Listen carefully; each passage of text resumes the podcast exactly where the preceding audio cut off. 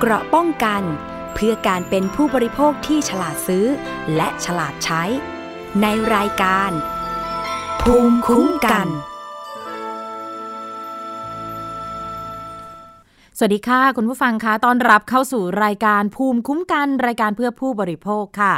เราพบกันเป็นประจำทุกสัปดาห์นะคะ วันนี้อยู่กับดิฉันวรลักษ์อิสรางกูลณอยุธยาค่ะ คุณผู้ฟังสามารถฟังและดาวน์โหลดรายการได้ที่ www.thaipbspodcast.com แอปพลิเคชัน Thai PBS Podcast iOS Google Podcast SoundCloud Podbean Spotify นะคะ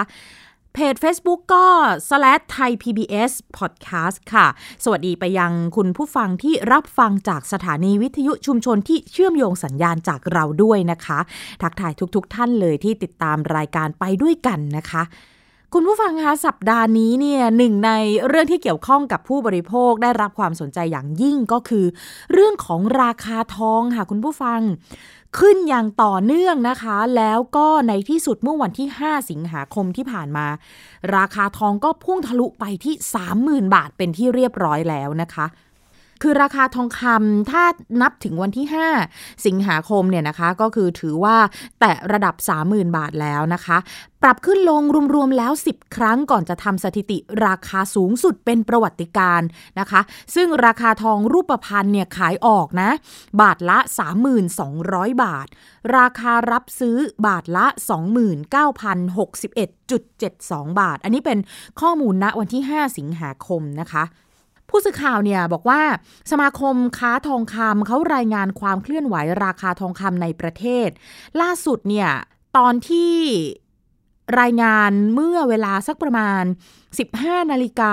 38 นาทีวันที่ 5 สิงหาคม ราคาทองรูปพรรณขายออกที่บาทละ 3,200บาท รับซื้อ 29,061.72 บาทนะคะ ส่วนทองคำแท่งเนี่ยขายออกบาทละ 29,700 บาท รับซื้อบาทละ 29,600 บาท โดยเป็นการเปลี่ยนแปลงครั้งที่ 10 นะคะ คือเป็นการเปลี่ยนแปลงครั้งที่ 10 ระหว่างวันด้วยนะคะ คุณผู้ฟัง คือบางคนเขาบอกว่าถึงขั้นแบบขับรถมาเนี่ยระหว่างทางที่จะขับรถมาขายทองเนี่ยนะคะทองก็ขึ้นขึ้นขึ้นนะคะทีมข่าวไทย PBS เข้าไปสำรวจร้านทอง ย่านถนนเยาวราชก็ แน่นอนนะคะ บรรยากาศก็คือว่ามีประชาชนจำนวนมากเลยนำทองที่เก็บไว้เนี่ยออกมาขายที่ร้านทองบนถนนเยาวราชจำนวนมากนะคะพนักงานขายทองคำเนี่ยบางร้านก็บอกว่าตั้งแต่ต้นสัปดาห์มีประชาชนมาขายทองคำมากถึงร้อยละ90และอีกร้อยละ10เนี่ยเป็นกลุ่มคนที่ซื้อเข้า แม้ราคาทองคำจะสูงขึ้น จำนวนผู้ใช้บริการที่ค่อนข้างมากเนี่ยทำให้ร้านทองหลายแห่งต้องแจกบัตรคิว เพื่อไม่ให้ลูกค้าเนี่ยเข้าไปแออัดกันในร้านนะคะ เพราะว่าแน่นอนมันก็เป็นส่วนหนึ่งของมาตรการป้องกันโควิด -19 ด้วยนะคะ เดี๋ยวลองฟังดูนะคะ ทางพนักงานในร้านขายทองคำเนี่ยเล่าให้ฟังว่าบรรยากาศในช่วงที่ราคาทองขึ้นในวันที่ 5 สิงหาคมที่ขึ้นแบบเป็น 10บสครั้งเลยเนี่ยบรรยากาศเป็นยังไงกันบ้าง วันนี้มันปรับตัวขึ้นมา 550 แล้วตอนนี้นะครับผม ขึ้นมา 550 ก็โดยรวมแล้วก็มีคนมาขายคืนเรื่อยๆ ทยอยขายคืนอะไรเงี้ย แต่ว่าคนซื้อก็ยังมีนะฮะ ยังมีคนกล้าซื้อ มีคนซื้อด้วยอะไรเงี้ย ก็ยังมีซื้อแต่ว่าเป็นส่วนน้อย แต่ว่าขายคืนซะส่วนใหญ่เลยครับ ทั้งสองอย่างครับพี่ ทั้งสองอย่าง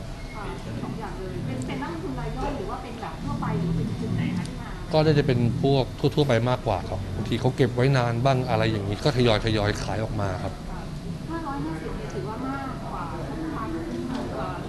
มันมันก็เป็นช่วงที่กระโดดคล้ายๆกับมันโดดมากกว่าราคามันสวิงสูงมันก็จะโดดขึ้นมาอะไรอย่างเงี้ยประมาณนี้เลยยังยังมีโอกาสไหมถ้าดูแนวโน้มหลักการมันพูดยากมันพูดยากแต่ว่าจากฟังจากหลาย ๆ เสียงเขาก็บอกว่าที่สามหมื่นแต่ว่านี่มันก็ใกล้ๆมากแล้วแต่ว่านะอะไรอย่างเงี้ยก็พูดยากอะไรอย่างเงี้ยวันนี้คึ กคักคึกคักทุกวันคึกคักทุกวันครับคึกทุกวันอะไรเงี้ยมีคนทั้งซื้อทั้งขายมีทั้งหมด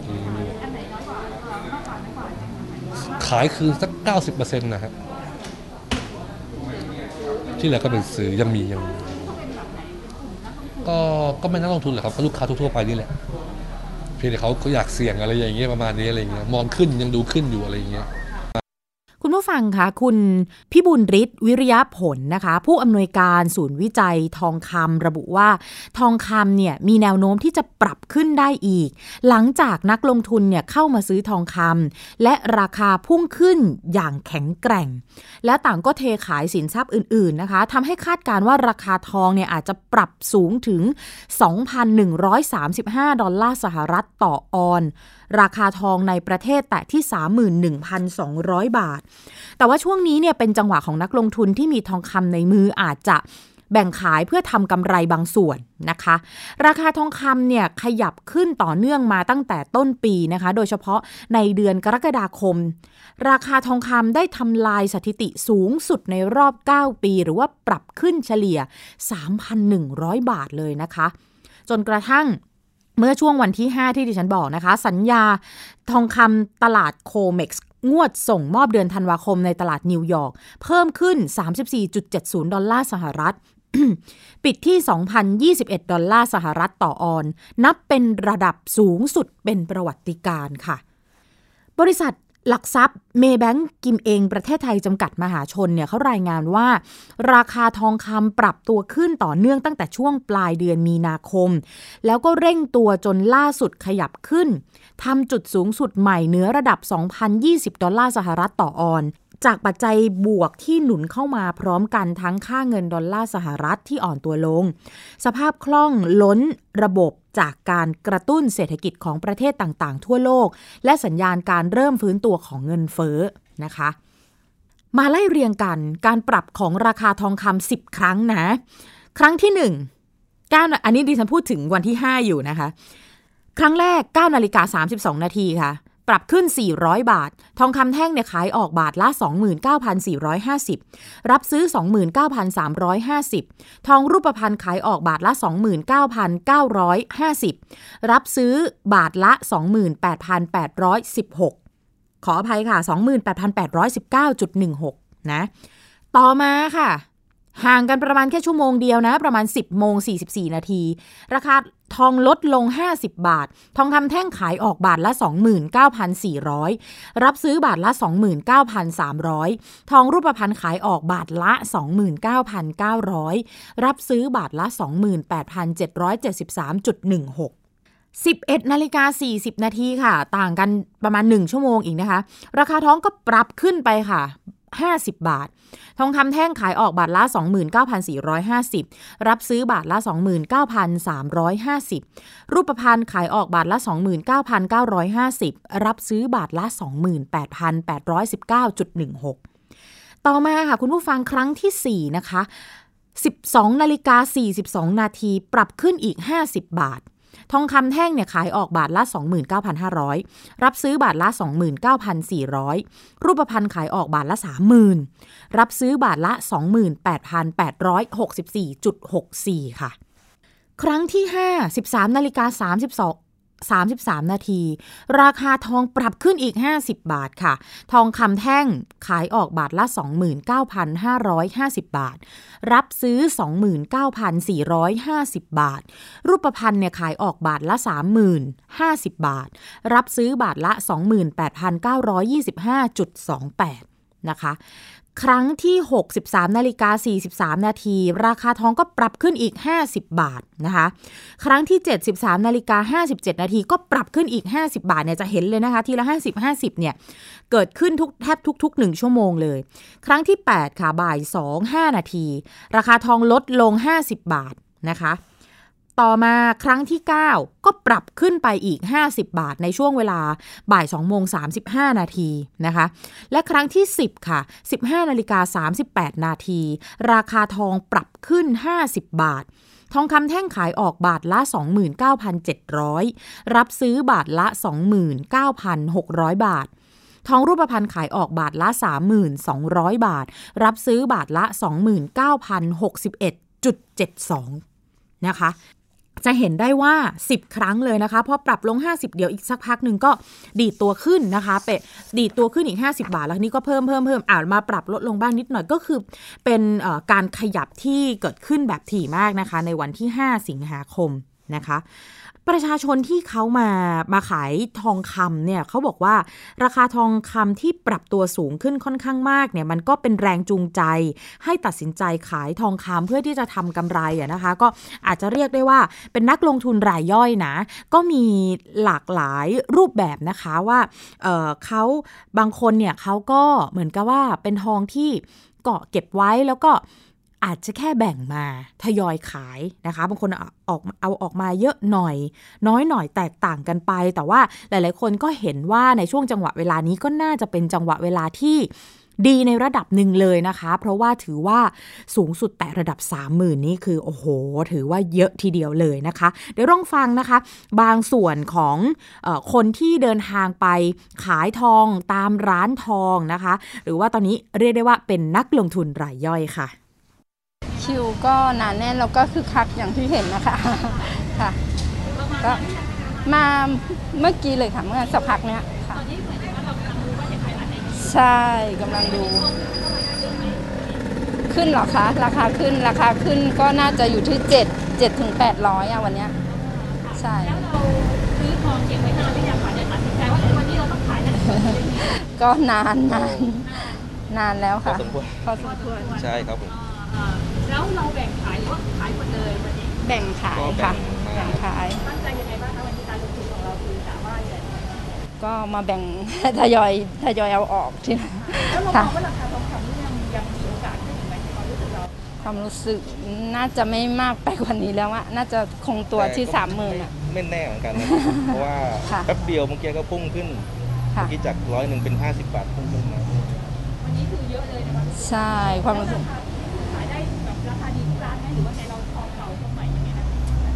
ก็อันนี้ก็ต้องดู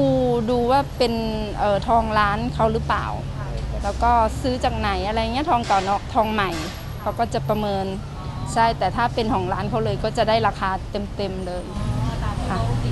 ใช่ค่ะค่ะถือว่าดีเนาะถือว่าดีประมาณหลายปีโอ้ราคาประมาณนี้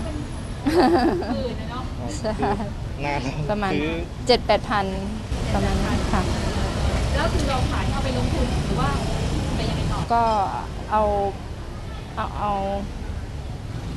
ไม่ไม่ไม่ลงทุนก็เอามาใช่เอามาใช้จ่ายใช่สำรองใช่ วันนี้ช่วงเช้าขึ้นมา 400 แล้วขับรถมาก็ขึ้นมาเรื่อยๆเลย ใช่อะค่ะน้ำขอน้ำนิดนึง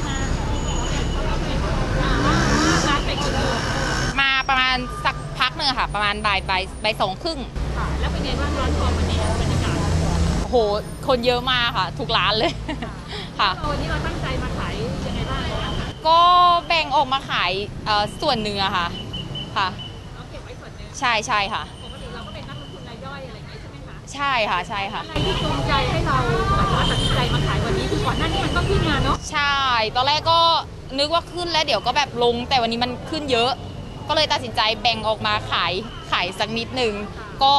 ได้กำไรเนาะจากที่แบบเราเคยซื้อราคามามันไม่สูงอย่างนี้ ตอนนั้นซื้ออยู่ประมาณสองสองหมื่นสามค่ะ แล้ววันนี้เท่าไหร่ วันนี้เขารับร้านรับซื้อประมาณสองสองหมื่นเก้าแล้ว ก็ได้กำไรบาทหนึ่งก็ประมาณ หกพันเนาะใช่ใช่เยอะแล้วค่ะ ใช่ค่ะ แล้วแล้วเราคิดว่าเออราคาทองมันยังจะเราไม่ถึงเรามันยังยังเก็บไว้ก่อนทันส่วนใช่ไหมเผื่อใช่ใช่หนูว่าก็น่าจะขึ้นอีก แต่แต่วันนี้ก็ขึ้นเยอะก็เลยตัดสินใจลองเอ่อขายเป็นสักบางส่วนนิดนึง แล้วการจัดคิวเป็นไงบ้างของเราเป็นระบบนะคะ เพราะว่าเข้าทีก็ 10 คิวอย่างเงี้ยค่ะ ก็ไม่วุ่นวายดี นอกจาก ราคาทองปรับตัวสูงขึ้นจะทำให้มีคนไปขายทองจำนวนมากแล้วเนี่ยนะคะร้านทองคึกคักอย่างมากเลยนะคะ โรงรับจำนำนะก็เป็นอีกที่หนึ่งค่ะที่ถือว่าคึกคักไม่แพ้กันค่ะคุณผู้ฟัง ไทย PBS ไปสำรวจอย่างเมื่อวันที่ 6 สิงหาคมที่ผ่านมาหลังจากมันมีการปรับขึ้นอย่างมากเลยนะคะ ในวันที่ 5 พอวันที่ 6 เนี่ย เราลงไปที่โรงรับจำนำผู้สื่อข่าวของไทย PBS ไปสำรวจก็บอกว่า มีคนไปใช้บริการจำนวนมากนะคะจำนำถ่ายถอนและขอเพิ่มวงเงินเพื่อนำไปใช้จ่ายนะ เข้าไปย่านรังสิตค่ะ เป็นรับจำนำย่านรังสิตมีประชาชนไปใช้บริการคึกคักเลยนะคะ หลังจากราคาทองคำเนี่ยปรับตัวสูงขึ้นอย่างต่อเนื่อง ราคาทองรูปพรรณในช่วงเช้าของวันที่ 6 สิงหาคม ปรับตัวสูงขึ้นทะลุบาทละ 3550 ทองคำแท่งอยู่ที่ 30,000 บาทต่อบาททองคำผู้ใช้บริการคนนี้เนี่ยนะคะ คือคนที่ เราไปคุยด้วยนะเขาบอกว่านำทองมาจำนำไว้ที่บาทละ 23,000 บาท แต่ขณะนี้ราคาทองเนี่ยปรับสูงขึ้นนะคะ ก็เลยมาถ่ายถอนเพื่อนำไปขายให้กับร้านทอง เพื่อนำเงินมาใช้จ่ายในครอบครัว คือจะมีในลักษณะแบบนี้นะคะ ก็คือตอนแรกเอาไปจำนำไว้นะ ก็เลยใช้เวลาในใช้โอกาสนี้นะคะ ในการไปถ่ายออกมาเพราะว่าราคาทองกำลังขึ้น ทางผู้บริหารของโรงรับจำนำเนี่ยเขาบอกว่าราคาทองคำที่พุ่งไปกว่า 2,000 ดอลลาร์สหรัฐต่อออน ส่งผลให้มีผู้ที่ใช้บริการเนี่ยเพิ่มมากขึ้น ทั้งกลุ่มที่มาจำนำถ่ายถอนเพื่อนำไปขายต่อนะรวมทั้งขอเพิ่มวงเงิน ขณะเดียวกันเนี่ยก็พบว่าแม้ราคาทองคำจะปรับตัวสูงขึ้น แต่ก็พบว่ามีประชาชนมาซื้อทองคำที่โรงรับจำนำด้วยเช่นกัน เนื่องจากว่าราคาเนี่ยมันถูกกว่าร้านค้าทองซึ่งไม่มีค่ากำเนิดสำหรับราคาเนี่ยรับจำนำขณะนี้เนี่ยนะคะตามที่ที่ไทยพีบีไปสำรวจเมื่อวันที่ 6 สิงหาคมที่โรงรับจำนำเนี่ยเขาบอกว่า ราคามันก็อยู่ที่ 24,000 บาทต่อบาททองคำนะคะ ลองฟังดูนะคะ จริงๆแล้วเนี่ยทาง ร้านที่เป็นโรงรับจำนำเองเนี่ยนะคะ เขาก็คุยกับผู้สื่อข่าวไทย PBS นะ เล่าให้ฟังว่าจริง ๆ มันก็มีข้อสังเกตหลายอย่างเหมือนกันสำหรับกลุ่มลูกค้าที่มาใช้บริการในช่วงนี้ รวมถึงถ้าย้อนกลับไปก็คือช่วงโควิด -19 เนี่ยเขาก็เล่าให้ฟังเหมือนกันนะคะ ว่าสถานการณ์การมาใช้บริการนะคะที่โรงรับจำนำนั้นเป็นยังไงค่ะ จากสถานการณ์ราคาทองคำนะครับ โดยก่อนหน้านี้ที่ราคาทองคำขึ้นมา ลูกค้าก็จะมีการมาจำนำบางส่วน แล้วก็มาไทยนะครับ ก็คือว่าแต่ยอดไถ่ถอนจะมากกว่า ซึ่งเราดูแล้วเนี่ยครับลูกค้าเชื่อว่าราคาทองขึ้นมาสูงมากแล้ว ก็เลยทำให้ลูกค้าเนี่ยครับมาไทยมากกว่ายอดจำนำแต่จุดที่พลิกผันก็คือณวันที่ราคาทองคำทะลุ 2,000 เหรียญนนะครับ ราคาบ้านเราก็เป็นทองรูปประพันขายออกก็เกิน 30,000 บาท ณจุดนั้นเนี่ยครับมันเกิดกลายเป็นว่าคนมองว่าทองจะไปต่อ ก็คือว่ากลายเป็นว่ายอดที่มาจำนำสูงกว่ายอดที่มาไถ่ซึ่งเมื่อเราดูจากทั้งหมด 52 สาขาของ Easy Money ทั่วประเทศนะครับ สาขาโดยส่วนใหญ่ ยอดคนมาจำนำมากกว่ามาไทยครับ เราก็เลยมองว่าลูกค้ามองว่าทองจะต้องไปต่อครับสัดส่วนเป็นยังไงคะระหว่างมาจำนำกับมาถ่ายถอนในในส่วนของการมาจำนำในช่วงนี้ก็คือว่ามาจำนำมากกว่าไทยนะครับ แต่ในช่วงก่อนหน้านี้ยอดที่ลูกค้าเนี่ยครับก็คือว่ามาไทยเพื่อนำไปขาย แต่ก็ยังมีลูกค้าส่วนหนึ่งที่มีความจำเป็นจะต้องการใช้เงิน ก็เลยเลือกที่จะมาเพิ่ม เพิ่มเงินจำนำเพราะว่าเมื่อราคาทองคำขยับตัวขึ้น ทาง Easy Money เราก็มีการขยับราคารับจำนำเพิ่มมากขึ้น เมื่อลูกค้ามีความจำเป็นต้องการใช้เงิน ก็เลือกที่จะมาเพิ่มวงเงินจำนำครับ ตอนนี้เราเรียกว่ารับจำนำเนี่ยประมาณเท่าไหร่นะคะบาทหนึ่งบาทหนึ่งตอนนี้เรารับที่บาทละ 24,000 บาทครับ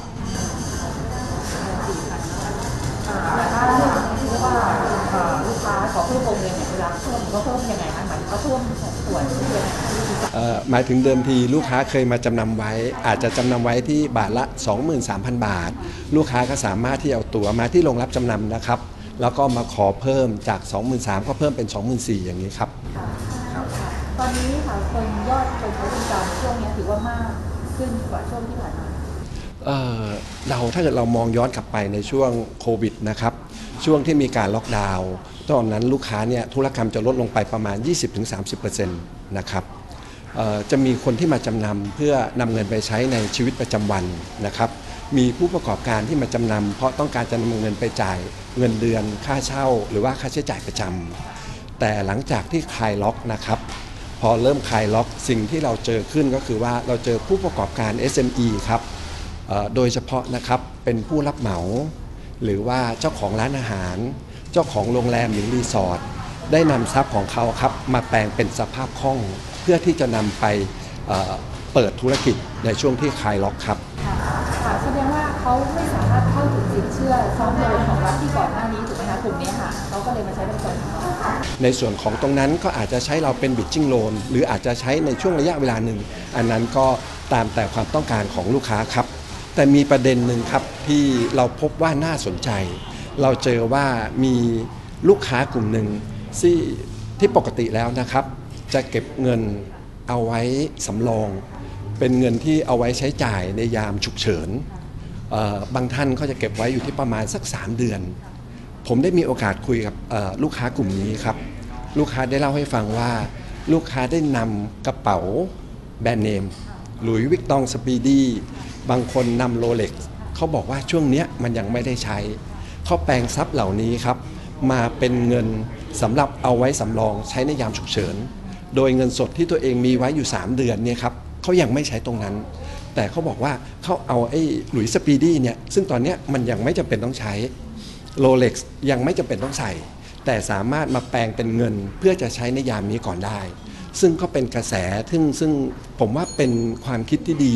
ก็ได้มีการนั่งคุยกันเขาบอกว่าเดิมทีเงินส่วนเนี้ย มันคือเงินที่เขาใช้ไปแล้วรอบหนึ่งแล้วก็ไม่คิดว่ามันจะกลับออกมาช่วยเขาได้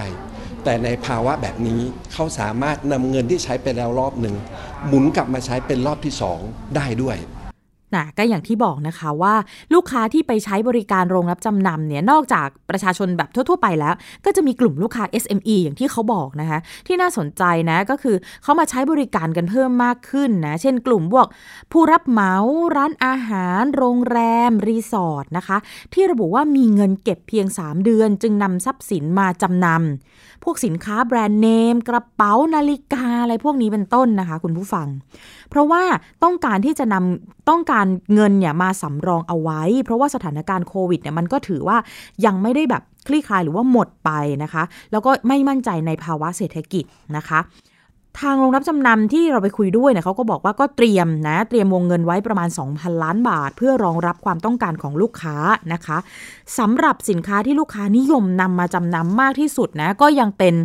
ออทองคำเพชรนาฬิกา อุปกรณ์ไอทีสินค้าอิเล็กทรอนิกส์นะคะ แล้วก็สินค้าแบรนด์เนม นะทีนี้ก็จะได้เห็นแหละนะคะว่าในกรณีที่ราคาทองมันเพิ่มขึ้นแบบนี้เนี่ย อย่างเมื่อก่อนเราก็อาจจะนึกกันว่าโอเคละบรรยากาศที่น่าจะคึกคักอย่างมากก็คงจะเป็นตามร้านทองต่างๆ โดยเฉพาะบนถนนเยาวราชนะคะ ถ้าเป็นในกรุงเทพมหานครเนาะคนก็ไปแห่ขายไปขายทองกันเพื่อที่จะทำกำไรใช่ไหมคะ แต่ว่าโรงรับจำนำอย่างที่เราฉายภาพให้เห็นเนี่ยนะคะว่ามันก็มีคนนะที่ไปใช้บริการซึ่งมี เขาก็มองนะเขาเขาเขาก็มองว่า โอ้ นี่ก็เป็นอีกโอกาสหนึ่งเช่นกันนะคะ ถ้าเกิดว่าไปถ่ายทองออกมาในตอนนี้นะคะ ก็เป็นสถานการณ์ที่เกิดขึ้นนะแต่ขณะเดียวกันก็อยากจะเตือนให้ทุกๆ คนนะคะที่เป็นผู้บริโภคเนี่ย ต้องคำนึงถึงนะคะ เรื่องของความปลอดภัยด้วยนะ เพราะว่าตอนนี้เนี่ยพอราคาทองขึ้นเนี่ยนะคะ เรื่องของทองปลอมนะคะ เรื่องของขโมยขโจรนี่ตามมาอย่างติดๆเลยนะคะ ก็จะมีเหตุการณ์ในลักษณะคนที่ถูกหลอกก็มีเยอะนะคะ หรือว่าตอนนี้เนี่ยใส่ทองนะ ไปเดินตามสถานที่ต่างๆ ระมัดระวังกันนิดนึงนะคะ อยากจะนำมาย้ำเตือนกันนะ เพราะว่าแน่นอนพอราคาขึ้นนะคะก็เป็นที่หมายปองนะของกลุ่มคนที่ไม่หวังดีนะคะ อย่างไปใช้บริการบนถนนเยาวราชไปตามร้านทองอะไรต่างๆเนี่ยก็ต้องระวังเรื่องความปลอดภัยคือหันซ้ายหันขวามองให้ดีด้วยนะคะ เพราะว่าเราก็ไม่ทราบเนาะมันเป็นสถานที่ที่ผู้คนค่อนข้างที่จะพลุกพล่านนะคะ นี่คือประเด็นแรกที่นำมาฝากกันเรื่องของราคาทองคำที่เพิ่ม พุ่งสูงขึ้นนะคะ เดี๋ยวต้องดูสถานการณ์กันต่อไปนะ มีคนที่เขาคาดการนี่หลากหลายเลยนะคะ บางคนโอ้โหพูดไปถึงตัวเลขแบบไกลเลยนะคะ เดี๋ยวต้องรอดูกันแหมจะว่าเป็นไปไม่ได้เลยหรือเปล่าก็ไม่แน่ใจนะ เพราะว่าจริง ๆ ตัวเลข 3 0,000เนี่ยก็เป็นตัวเลขที่อาจจะเกินความคาดหมายของหลายคน แต่ในขณะเดียวกัน หลายคนบอกว่าคิดไว้อยู่แล้วนะคะว่าจะต้องมาถึงในสักวันหนึ่งนะคะ ราคาทองคำที่ปรับ ขึ้นแล้วก็แตะอยู่ที่ 30,000 บาทนะคะ ช่วงหน้าค่ะ เดี๋ยวเรามาติดตามกันนะคะ มีเรื่องของการยกเลิกบัตร ATM นะ เดี๋ยวจะมาเล่าให้ฟังว่าคนที่ใช้บัตร ATM แล้วไปยกเลิก คุณทราบหรือไม่ว่า คุณมีสิทธิ์อะไรบ้าง หนึ่งในนั้น คือจะได้รับเงินคืนนะ เป็นค่าธรรมเนียม เดี๋ยวกลับมาเล่าให้ฟังค่ะ เกราะป้องกัน เพื่อการเป็นผู้บริโภคที่ฉลาดซื้อ และฉลาดใช้ ในรายการ ภูมิคุ้มกัน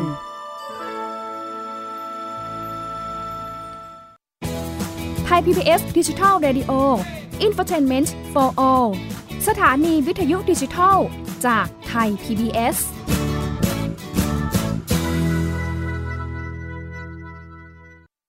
อยู่ที่ไหนก็ติดตามเราได้ทุกที่ ผ่านช่องทางออนไลน์ จากไทย PBS Digital Radio ทั้ง Facebook Twitter Instagram และ YouTube Search คำว่าไทย PBS Radio แล้วกดไลค์หรือ Subscribe แล้วค่อยแชร์ กับคอนเทนต์ดี ๆ ที่ไม่อยากให้คุณพลาดอ้อเรามีให้คุณฟังผ่านพอดแคสต์แล้วนะ ไทย PBS Application on Mobile ให้คุณเชื่อมโยงถึงเราในทุกที่ทุกเวลา ได้สัมผัส ติดตามเราทั้งข่าว รายการ รับชมรายการโทรทัศน์ และฟังรายการวิทยุที่คุณชื่นชอบ สดแบบออนไลน์สตรีมมิ่งชมรายการย้อนหลัง ข้อมูลกิจกรรมไทย PBS ร่วมเป็นนักข่าวพลเมือง รายงานข่าวกับเรา และอีกหลากหลายฟังก์ชัน ให้คุณดาวน์โหลดได้ฟรี ทุกระบบปฏิบัติการ ติดตามข้อมูลเพิ่มเติมได้ที่ www.thaipbs.or.th/digitalmedia วันนี้ การดูข่าวของคุณจะไม่ใช่แค่ในทีวี ไทย PBS ให้คุณดูข่าวได้หลากหลายช่องทางน้ำท่วมเต็มพื้นที่ เว็บไซต์ www.thaipbs.or.th/news Facebook Thai PBS News Twitter @thaipbsnews YouTube Thai PBS News ไหลล้นทะลักเข้ามากดติดสนันในการข่าวพร้อมๆกับหน้าจอไร้ขีดจำกัดเรื่องเวลา เข้าถึงรายละเอียดได้มากกว่า ไม่ว่าจะอยู่ณจุดไหน ก็รับรู้ข่าวได้ทันที ดูสดและดูย้อนหลังได้ทุกที่ กับ 4 ช่องทางใหม่ข่าวไทย PBS ข่าวออนไลน์ ชับไว้ในมือคุณ เกราะป้องกัน เพื่อการเป็นผู้บริโภคที่ฉลาดซื้อ และฉลาดใช้ ในรายการ ภูมิคุ้มกัน ค่ะเข้าสู่ช่วงที่ 2 ของรายการภูมิคุ้มกันนะคะ ช่วงนี้ค่ะ จะมาเล่าให้ฟังสำหรับผู้บริโภคที่เป็นหนึ่งในคนที่ใช้บัตร ATM นะคะ มีเรื่องหนึ่งที่ดิฉันเชื่อว่าหลายคนอาจจะยังไม่ทราบตัวดิฉันเองก็ไม่ทราบเช่นเดียวกัน พอไปเจอข้อมูลนี้นะคะนำมาจาก Facebook Fair Finance Thailand นะคะเขาโพสต์ไว้เมื่อช่วงปลายปลายเดือนมีนาคมที่ผ่านมา แต่ว่ายังใช้ได้อยู่เลยนะคะ ดิฉันก็เลยนำมาเล่าให้ฟัง เขาบอกว่าที่ผ่านมาเนี่ยหลายคนอาจจะไม่ทราบค่ะว่า เมื่อยกเลิกบัตร ATM หรือว่าบัตรเดบิต สามารถที่จะขอคืนเงินส่วนต่างของค่าธรรมเนียมรายปีได้นะ เพราะอะไร เพราะว่าเราเนี่ยจ่ายแบบเหมาทั้งปีไปแล้วนะคะ แต่ว่าเราอะใช้ไม่ครบค่ะ ค่าธรรมเนียมประเภทนี้เนี่ยธนาคารเนี่ยมักจะไม่บอกค่ะคุณผู้ฟัง ยิ่งมีคนมายกเลิกมาก ก็ยิ่งกลายเป็นรายได้ก้อนโตนะเขาว่าอย่างนั้น แต่ต่อไปนี้เนี่ยธนาคารจะ ไม่มีสิทธิ์ทำเช่นนั้นแล้ว เพราะว่าเมื่อต้นปี 2563 ธนาคารแห่งประเทศไทยเนี่ยเขาออกประกาศนะ ปรับปรุงวิธีคิดค่าธรรมเนียมบัตร ATM แล้วก็บัตรเดบิตใหม่นะคะ เกณฑ์ใหม่ก็คือว่าถ้าลูกค้าเนี่ยจ่ายค่าธรรมเนียมรายปีไปแล้วนะ แต่ว่าใช้บริการไปเพียง 3 เดือนสมมติเนี้ยนะคะ เมื่อยกเลิกการใช้บัตร ธนาคารเนี่ยก็จะ ต้องดำเนินการคืนค่าธรรมเนียมตามสัดส่วนระยะเวลาคงเหลือทันที โดยลูกค้าไม่ต้องร้องขอนะคะ อันนี้เป็นสิ่งที่ธนาคารแห่งประเทศไทยเขาปรับมา แล้วก็ทุกธนาคารก็จะต้องดำเนินการตามนี้ เขาบอกว่านอกจากนี้เนี่ยกรณีต้องออกบัตรหรือรหัสบัตรทดแทน ซึ่งเดิมจะเสียค่าธรรมเนียมทุกกรณี แต่ว่าเกณฑ์ใหม่เนี่ยไม่ให้ธนาคารเก็บค่าธรรมเนียมนี้แล้ว ยกเว้น ต้นสูงอาจพิจารณาจัดเก็บได้ตามความเหมาะสมนะคะ ความเปลี่ยนแปลงครั้งนี้เนี่ยช่วยทำให้การเก็บค่าธรรมเนียมเป็นธรรมมากขึ้น ส่งผลดีกับผู้บริโภคอย่างแท้จริงนะคะ อันนี้ก็คือเป็นข้อมูลจาก เพจ Fair Finance Thailand เขานำมาเล่าให้ฟังนะคะ ดิฉันก็เลยหยิบหยิบยกนำมาเล่าให้คุณผู้ฟังได้รับทราบกันด้วยนะคะ เพราะฉะนั้นเนี่ยตอนนี้ใครนะ จะไปยกเลิกนะ แล้วเอ๊ะจำได้คร่าวๆว่าเอ๊ะเหมือนเราจ่ายไปอะไรยังไงก็ขอตรวจสอบกับทางธนาคารดูนะคะเป็นอีกส่วนหนึ่งที่เป็นสิทธิของผู้บริโภคที่ดิฉันไม่อยากจะให้ละเลยกันไปนะคะ มากันอีกเรื่องหนึ่งค่ะคุณผู้ฟัง ทางมูลนิธิเพื่อผู้บริโภคเองเนี่ยเขามีการสรุปนะคะว่า ปัญหาของผู้บริโภคในช่วงไตรมาสสองที่ผ่านมาเนี่ยมีอะไรดิฉันมองว่ามีความน่าสนใจนะ เพราะว่ามันจะมีสินค้าหรือว่าบริการที่เเป็นปัญหาของผู้บริโภคก็เลยหยิบยกนำมาเล่าให้ฟังค่ะ มูลนิธิเพื่อผู้บริโภคเนี่ยเผยสถิติ เรื่องร้องเรียนช่วงไตรมาสที่ 2 ของปี 2563 ค่ะคุณผู้ฟัง เขาบอกว่าพบปัญหาเจลแอลกอฮอล์หน้ากากอนามัย ราคาแพงและไม่มีคุณภาพพุ่งสูงขึ้นนะคะ หมายถึงสถิตินะคะของปัญหาเนี่ยพุ่งสูง ส่วนปัญหาการยกเลิกตั๋วโดยสารการบินยังคงเพิ่มจำนวนขึ้น เป็นช่วงสักปลายปลายเดือนกรกฎาคมที่ผ่านมามูลนิธิเพื่อผู้บริโภค เปิดเผยสถานการณ์ผู้บริโภคในช่วงไตรมาสแรกของปี 2563 ตั้งแต่เดือนเมษายนถึงมิถุนายนที่ผ่านมาเนี่ยมูลนิธิ และเครือข่ายผู้บริโภคได้ให้คำปรึกษาและรับเรื่องร้องเรียนทั้งหมด 1,246 เรื่อง เนื่องจากช่วงไตรมาสที่ 2 ของปีนี้ยังคงมีการระบาดของโควิด -19 ปัญหาบางส่วนของผู้บริโภคก็จึงเป็นผลพวงมาจากโควิด -19 ด้วยสำหรับปัญหาที่ผู้บริโภคได้รับผลกระทบอันดับหนึ่งค่ะ เป็นเรื่องอาหาร ยา และผลิตภัณฑ์สุขภาพ มีเรื่องร้องเรียน 409 เรื่อง คิดเป็นร้อยละ 32.83 ของจำนวนผู้ร้องเรียนทั้งหมด อันดับ2เนี่ย เป็นเรื่องสินค้าและบริการทั่วไป มีเรื่องร้องเรียนเข้ามา 329 เรื่อง คิดเป็นร้อยละ 26.40 และอันดับที่ 3 ก็คือเรื่องบริการสาธารณะ มีเรื่องร้องเรียน 250 เรื่อง คิดเป็นร้อยละ 20.06 นะคะคราวนี้มูลนิธิเขาบอกว่าเมื่อไปดูรายละเอียดนะคะ ก็จะพบว่าหมวดอาหารยาแล้วก็ผลิตภัณฑ์สุขภาพ 409 เรื่องเนี่ยปัญหาที่พบส่วนใหญ่ จะเป็นการร้องเรียนเรื่องเจลแอลกอฮอล์ที่ไม่มีเลขออย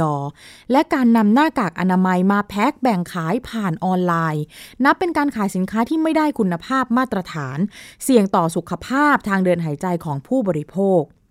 นอกจากนี้เนี่ยก็ยังพบปัญหาการโฆษณาที่อวดอ้างสรรพคุณเกินจริง เป็นเท็จหรือหลอกลวง ปัญหาการขายยาโดยไม่มีเภสัชกร รวมถึงปัญหาการขายผลิตภัณฑ์ที่ฉลากถูกยกเลิกใช้ด้วยนะคะ สำหรับหมวดสินค้าและบริการทั่วไป 329 เรื่องเนี่ยพบปัญหาเกี่ยวกับเจลแอลกอฮอล์และหน้ากากอนามัยเช่นกัน โดยเป็นเรื่องการขายสินค้าและเจลแอลกอฮอล์และหน้ากากอนามัยที่มีราคาแพงเกินจริงค่ะ แล้วก็ราคาไม่ตรงกับป้ายสินค้า หรือไม่ได้รับสินค้าตามที่สั่งซื้อ โดยส่วนใหญ่เขาบอกว่า มักจะเป็นการซื้อขายผ่านเว็บไซต์ หรือร้านค้าออนไลน์นะคะ ส่วนหมวดบริการสาธารณะ 250 เรื่องเนี่ย ส่วนใหญ่เป็นปัญหาเกี่ยวกับขนส่งทางอากาศ คือเรื่องของการเลื่อน ยกเลิกเที่ยวบิน แล้วก็ปัญหาสายการบินยกเลิกเที่ยวบินโดยที่ไม่แจ้งล่วงหน้าค่ะ โดยเฉพาะในช่วงเดือนเมษายนที่มีวันหยุดช่วงสงกรานต์หลายวันเนี่ยผู้บริโภคเนี่ยเขาก็จองใช่ไหมคะจองตั๋วเดินทางล่วงหน้า เพื่อจะกลับไปบ้านหรือว่ากลับไปท่องเที่ยวอะไรไปเที่ยวในที่ต่างๆ แต่ว่าก็เกิดปัญหาค่ะว่าการยกเลิกเที่ยวบิน เนื่องจากปัญหาโควิด -19 ระบาด ผู้บริโภคไม่ได้รับเงินคืนจากการจองตัว๋ว แล้วก็พบว่าสายการบินบริษัทบางบริษัทนะคะ เขาอ้างว่าไม่มีนโยบายคืนเงิน ให้ผู้บริโภคใช้สิทธิ์เลื่อนตั๋วเพื่อให้เดินทางครั้งใหม่ ซึ่งกลุ่มผู้บริโภคบางคนเนี่ยเขาต้องการที่จะคืนเงินเขาไม่ได้ต้องการที่จะเดินทางอีกนะคะ ซึ่งปัญหาเนี้ยก็ยังคงไม่ได้รับการแก้ไขนะคะ อันนี้เป็นปัญหาใหญ่เลยนะ เราได้ยินกันมากทีเดียวนะคะว่าจะมีลักษณะของอการที่สายการบินเนี่ยตอบ กับผู้บริโภคไปว่า ให้ใช้เป็นวิธีการเลื่อนตัว๋ว เราไม่มีนโยบายในการคืนเงินนะคะหรือมีเหมือนกัน ถ้าเกิดจะคืนเงินก็จะมีกระบวนการ เขาบอกว่ากระบวนการเนี่ยก็จะใช้เวลาที่ยาวนานนะคะ เป็นแบบหลาย ๆ เดือนอะไรแบบนั้นนะคะ จากปัญหาของผู้บริโภคเนี่ยมูลนิธิเพื่อผู้บริโภคและเครือข่ายผู้บริโภคได้ดำเนินการแก้ไขปัญหาไปแล้วเนี่ย607 เรื่อง หรือร้อยละ 48.72 ของเรื่องร้องเรียนทั้งหมด ส่วนใหญ่เนี่ยเป็นเกี่ยวกับการเฝ้าระวังออนไลน์ เช่น มอนิเตอร์ร้านค้าออนไลน์ที่ขายสินค้าไม่ได้มาตรฐาน โฆษณาเกินจริง หรือว่าขายสินค้าแพงเกินจริงนะคะมูลนิธิเนี่ยเขาได้ติดต่อไปยังเจ้าของร้านหรือว่าเจ้าของเพจให้แก้ไข หรือหากไม่มีการแก้ไขแจ้งเรื่องไปยังหน่วยงานที่ควบคุมดูแล เช่น เอ็ดด้าดีหรืออยเพื่อให้ดำเนินการตรวจสอบ ซึ่งก็ได้รับความร่วมมืออย่างดี แล้วก็สามารถจัดการกับปัญหาได้อย่างรวดเร็วนะคะสำหรับปัญหาที่ยังไม่ได้รับการแก้ไขเนี่ยส่วนใหญ่เขาบอกว่ามันจะเกี่ยวกับพวกสายการบิน กลุ่มกรุ๊ปทัวร์นะคะที่มีการจองตั๋วแล้วก็เที่ยวบินยกเลิกไม่ได้เดินทาง นะซึ่งยังไม่ได้รับการเยียวยานะคะในช่วงระยะเวลาดังกล่าว รวมถึงกลุ่มผลิตภัณฑ์พวกเจลแอลกอฮอล์หน้ากากอนามัยที่ไม่ได้คุณภาพเนี่ยต้องมีการตรวจสอบแล้วก็แจ้งหน่วยงานดูแลควบคุมดำเนินการแก้ไขปัญหาต่อไปนะคะ นี่คือเป็นสิ่งที่ทางมูลนิธิเพื่อผู้บริโภคเนี่ยเขาสรุปมาว่าในช่วงไตรมาสที่ 2 เนี่ย พบปัญหาอะไร ก็จะสังเกตได้เลยนะคะ พอมีกรณีของโควิด -19 ขึ้นมาเนี่ยนะคะ ปัญหาของผู้บริโภคหลายๆอย่างก็จะเกี่ยวข้องกับอันนี้ในเรายังคงจำกันได้ในในช่วงที่โควิด -19 เข้ามาในประเทศไทยในช่วงแรกๆเนี่ยนะคะ เรื่องของเจลแอลกอฮอล์แล้วก็หน้ากากอนามัยเนี่ยเป็นปัญหาอย่างมากเลยทีเดียวนะคะ แล้วก็แน่นอนตัวเลขเนี่ยก็ไปโผล่อยู่ทาง มูลนิธิเพื่อผู้บริโภคเช่นเดียวกันว่ามีการร้องเรียนนะ มีการพูดถึงสินค้าที่ไม่ได้มาตรฐานอยู่เยอะนะคะ แล้วก็เป็นการร้องเรียนเข้ามา ขณะเดียวกันเนี่ยมันก็กระทบไปเรื่องของการท่องเที่ยวด้วยนะคะ ซึ่งแน่นอนเราก็เห็นแล้วนะคะว่าพวกตั๋วโดยสารนะคะ หรือว่าเป็นพวกเเงินที่จ่ายให้กับบริษัททัวร์ไปแล้วเนี่ย มีปัญหาพอจะขอคืนพอจะอะไรต่างๆ นานาเนี่ยก็มีปัญหาว่าอขอคืนยังไม่ได้ มีการแบบประวิงเวลาอะไรต่ออะไรนี่ก็เป็นปัญหาของผู้บริโภคที่เห็นชัดเจน แล้วก็ทางมูลนิธิเพื่อผู้บริโภคก็เปิดเผยตัวเลขให้เห็นนะคะ ซึ่งมันก็สอดคล้องกับสถานการณ์ที่เกิดขึ้นคุณผู้ฟังคะเมื่อพูดถึงเรื่องของการท่องเที่ยวนะเรื่องปัญหาของตัวเครื่องบินบริษัททัวร์อะไรต่างๆ แล้วเนี่ยนะมี สถานที่ท่องเที่ยวที่นำมาเล่าให้ฟังนะคะว่าออย่างไทย PBS เองเนี่ยก็มีการไป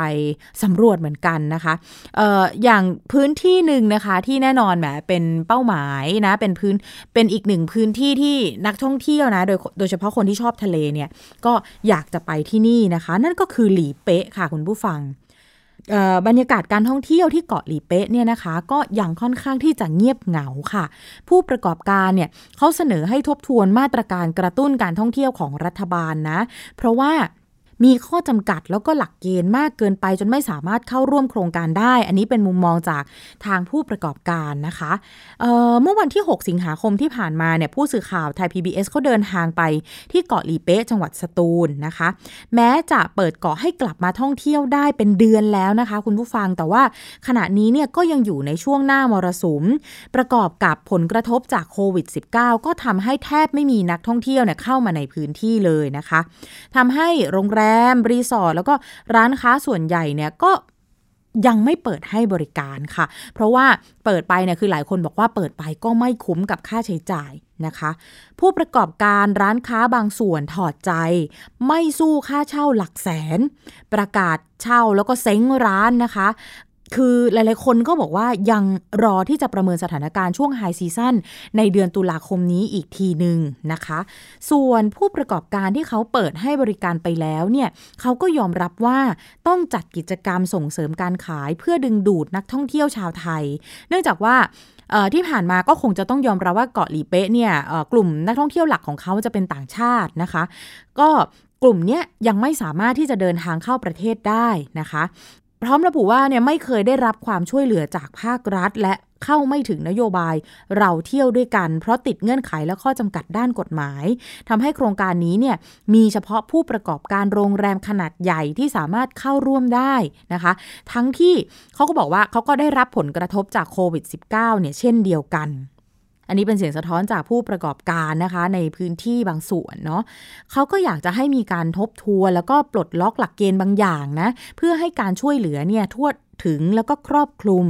นะคะ แล้วก็ยังอยากที่จะให้นำมาตรการ เช่นเดียวกับพวกแบบชิมช็อปใช้ที่ให้เงินกับประชาชนโดยตรงเนี่ยกลับมาใช้กระตุ้นเศรษฐกิจภาคการท่องเที่ยว เพราะว่าได้ประโยชน์โดยตรงนะคะ แล้วก็หลากหลายกลุ่มนะทั้งโรงแรมร้านอาหารแล้วก็ร้านค้า มาคุเทศนำเที่ยวคนหนึ่งเนี่ยเขาบอกว่านักท่องเที่ยวบนเกาะลีเป๊ะเนี่ยไม่สามารถใช้เงินสนับสนุนจากโครงการเราเที่ยวด้วยกันของรัฐ จึงต้องออกค่าใช้จ่ายเองทั้งหมด ซึ่งค่าใช้จ่ายในพื้นที่เกาะเนี่ยมันค่อนข้างสูงนะคะ บางส่วนเนี่ยจึงเลือกที่จะท่องเที่ยวในพื้นที่อื่นแทน ส่วนข้อเสนอให้รัฐใช้งบประมาณ โครงการเราเที่ยวด้วยกันระยะ 2 จ่ายเงินผ่านบริษัททัวร์เนี่ยหลายส่วนก็เห็นด้วย แต่ว่าบางกลุ่มนะ โดยเฉพาะร้านค้ารายย่อยหรือว่าพวกกลุ่มแบบคนขับรถรับจ้างในพื้นที่เนี่ยเห็นว่าจะทำประโยชน์ให้ เฉพาะกลุ่มที่แบบบริษัททัวร์ประสานไว้แล้วเท่านั้นนะคะเออนี่เป็นเสียงสะท้อนคือเราได้ยินค่อนข้างมากอยู่เหมือนกันนะคะสำหรับผลกระทบที่เกิดจากทางผู้ประกอบการรายย่อยๆ หรืออย่างเงี้ยค่ะคนที่ทำงานเกี่ยวข้องกับภาคการท่องเที่ยวนะอย่างเช่น เรื่องของอคนขับรถรับจ้างจะเป็นแท็กซี่เป็นตุ๊กตุ๊ก เป็นรถสองแถวอะไรต่างๆ ที่อยู่ในพื้นที่แบบนี้นะคะ เขาก็ร้องขอนะอยากจะให้มีการพิจารณาช่วยเหลือในด้านต่างๆกับพวกเขาเช่นเดียวกันกับภาคอื่นๆนะคะเอาละค่ะคุณผู้ฟังคะช่วงต่อไปติดตามคิดก่อนเชื่อ ดรแก้วกังสดานอัมภัยนักพิษวิทยา และคุณชนาทิพย์ไพรพงศ์เนี่ยวันนี้จะมาคุยกันในเรื่องของอาหารหมักดองเป็นโทษหรือเป็นคุณตอนที่หนึ่งค่ะ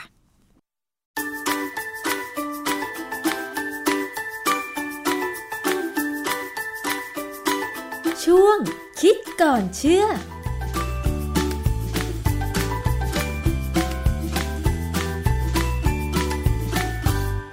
บกันในช่วงคิดก่อนเชื่อกับดรแก้วกังสดานนภัยนักพิษวิทยากับดิฉันชนาทิพไพรพงศ์นะคะ วันนี้พูดถึงเรื่องอาหารค่ะ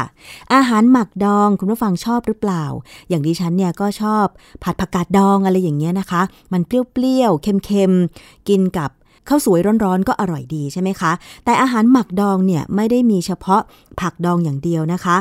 มันยังมีพวกผลไม้ดองหรือว่าพวกเนื้อหมักด้วย อ่าคุณผู้ฟัง ทีนี้มันก็มีหนังสือที่มีชื่อว่าอาหารอันตรายจานต่างๆ ที่คนไทยไม่ควรกินนำเสนอแง่มุมของอาหารหมักดองว่า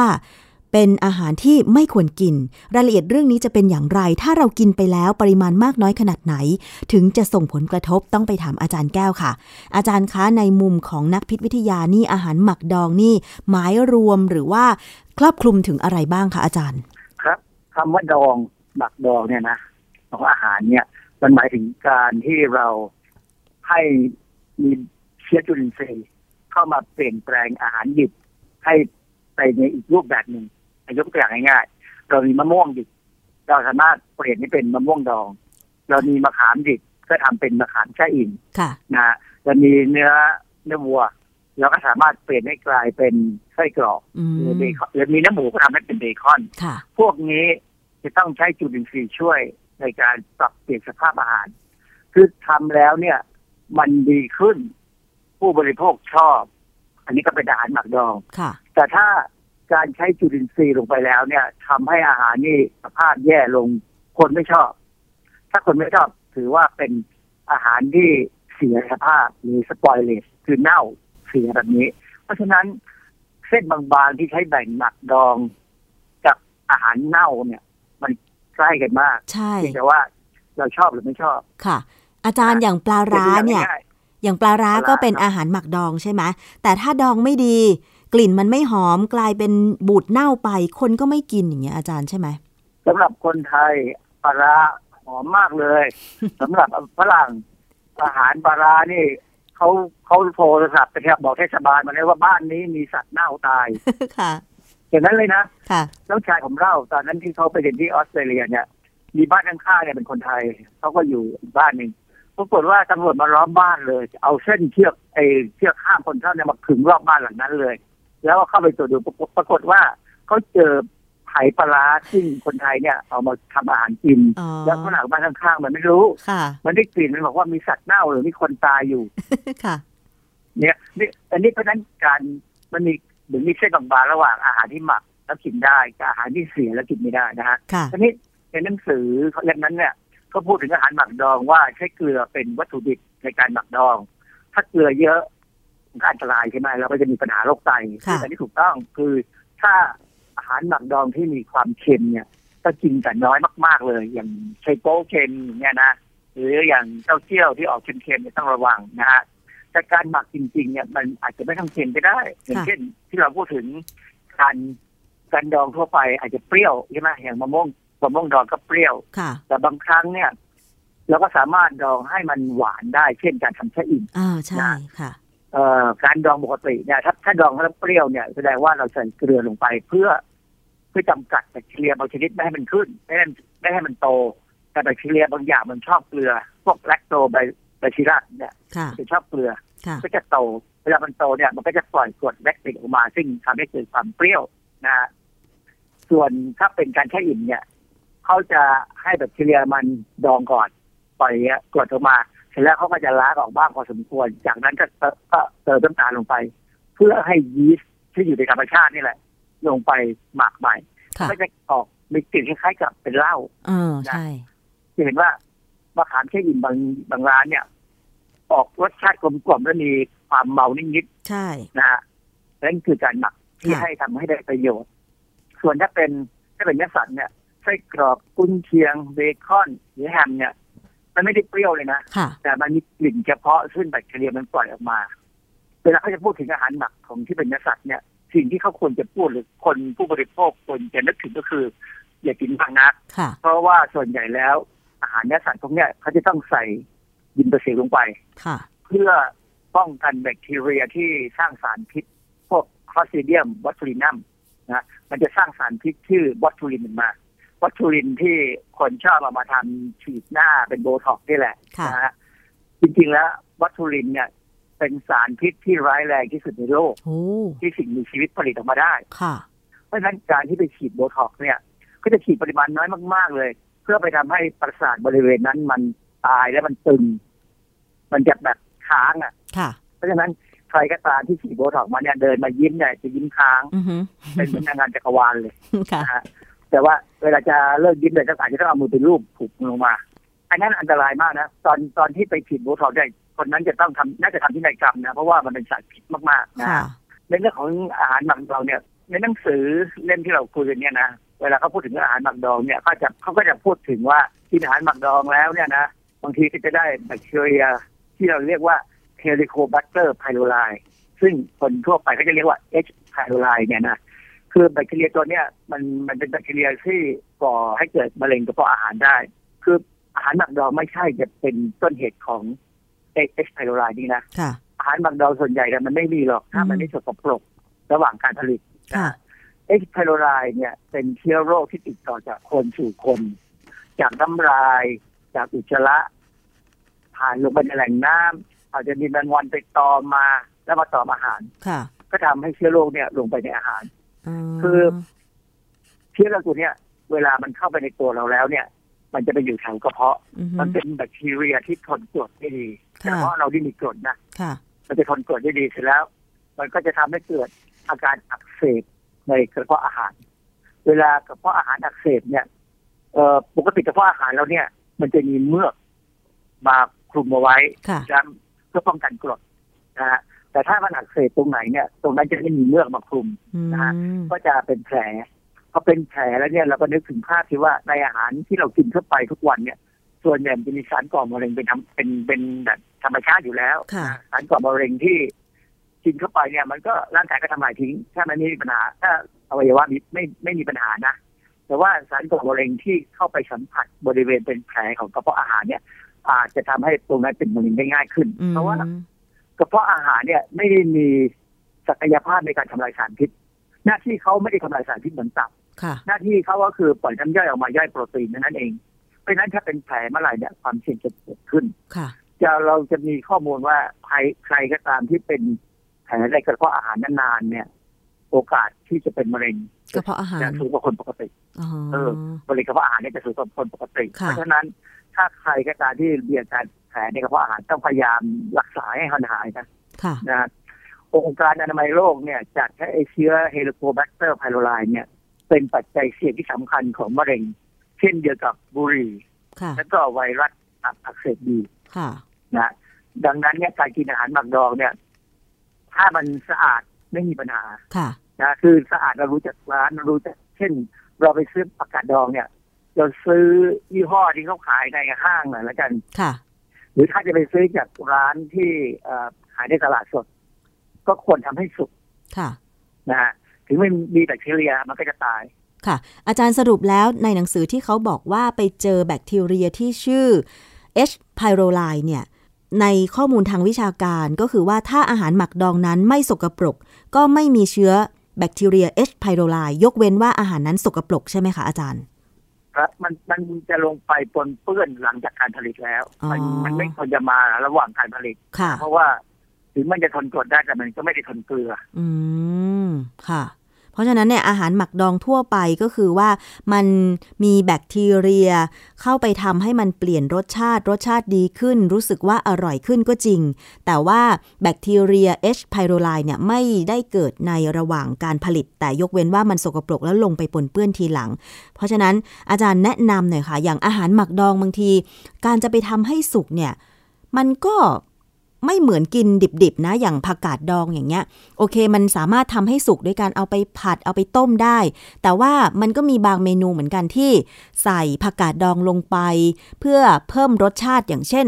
ข้าวซอยทางภาคเหนือหรือขนมจีนอย่างเงี้ยก็ใส่ผักดองแบบหั่นดิบๆ อย่างเงี้ยค่ะ อาจารย์ อันเนี้ยจะดีไหมจะปลอดภัยไหมคะ คือเราต้องดูแหล่งนะดูว่าร้านนี้เขามีแหล่งของวัตถุดิบในการปรุงอาหารดีไหมค่ะ ถ้าเป็นไปได้เนี่ย ต้องคุยกับเขาอะคุยกับคนขายถ้าเป็นไปได้นะต้องคุยว่าเขาซื้อยังไงทำยังไงเรื่องเสร็จแล้วเราจะเห็นว่าเราควรจะกินไหมเพราะว่าคือคืออย่างผักกาดดองเนี่ยมักจะไม่ค่อยมีปัญหาหรอก เพราะว่าไอ้เจ้าเอสไพโรไลเนี่ย จริง ๆ มันอยู่ในอาหารที่เข้าไปถ้าถ้ากระบวนการผลิตไม่ถูกสุขลักษณะ อาจารย์แล้วเอชไพโรไลเนี่ย ถ้าสมมติว่าเผลอกินเข้าไปหรือว่าปนเปื้อนในอาหารเนี่ย จะเกิดอาการยังไงคะ ปริมาณน้อยๆมันก็อยู่ไม่ได้หรอก แต่ว่าถ้ามันมากแล้วเราเรากินอาหารแล้วเราทำให้เกิดอาการที่ว่ามันท้องอืดอย่างเงี้ย คือถ้ามันเคลื่อนลงไปลำไส้เล็กแล้วเนี่ย ถ้ามันลงไปได้ลึกๆเนี่ยมันจะตายเอง แต่ว่าถ้ามันยังอยู่ติดกับอาหาร มันทนกรดเก่ง และบริเวณตอนต้นของลำไส้เล็ก ก็ยังเป็นกรดอยู่บ้างพอสมควรเนี่ย มันก็จะอยู่ได้ อาการเนี่ย คือ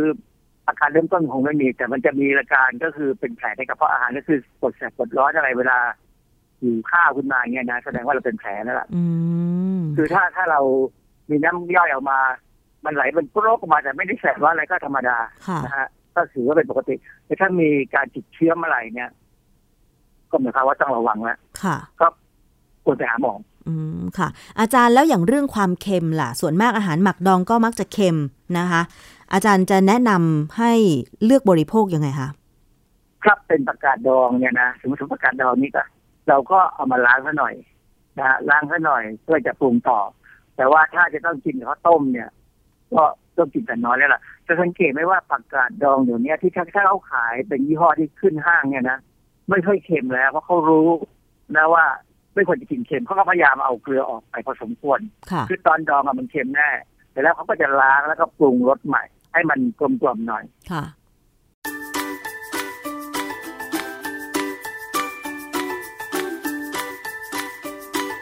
ช่วงคิดก่อนเชื่อ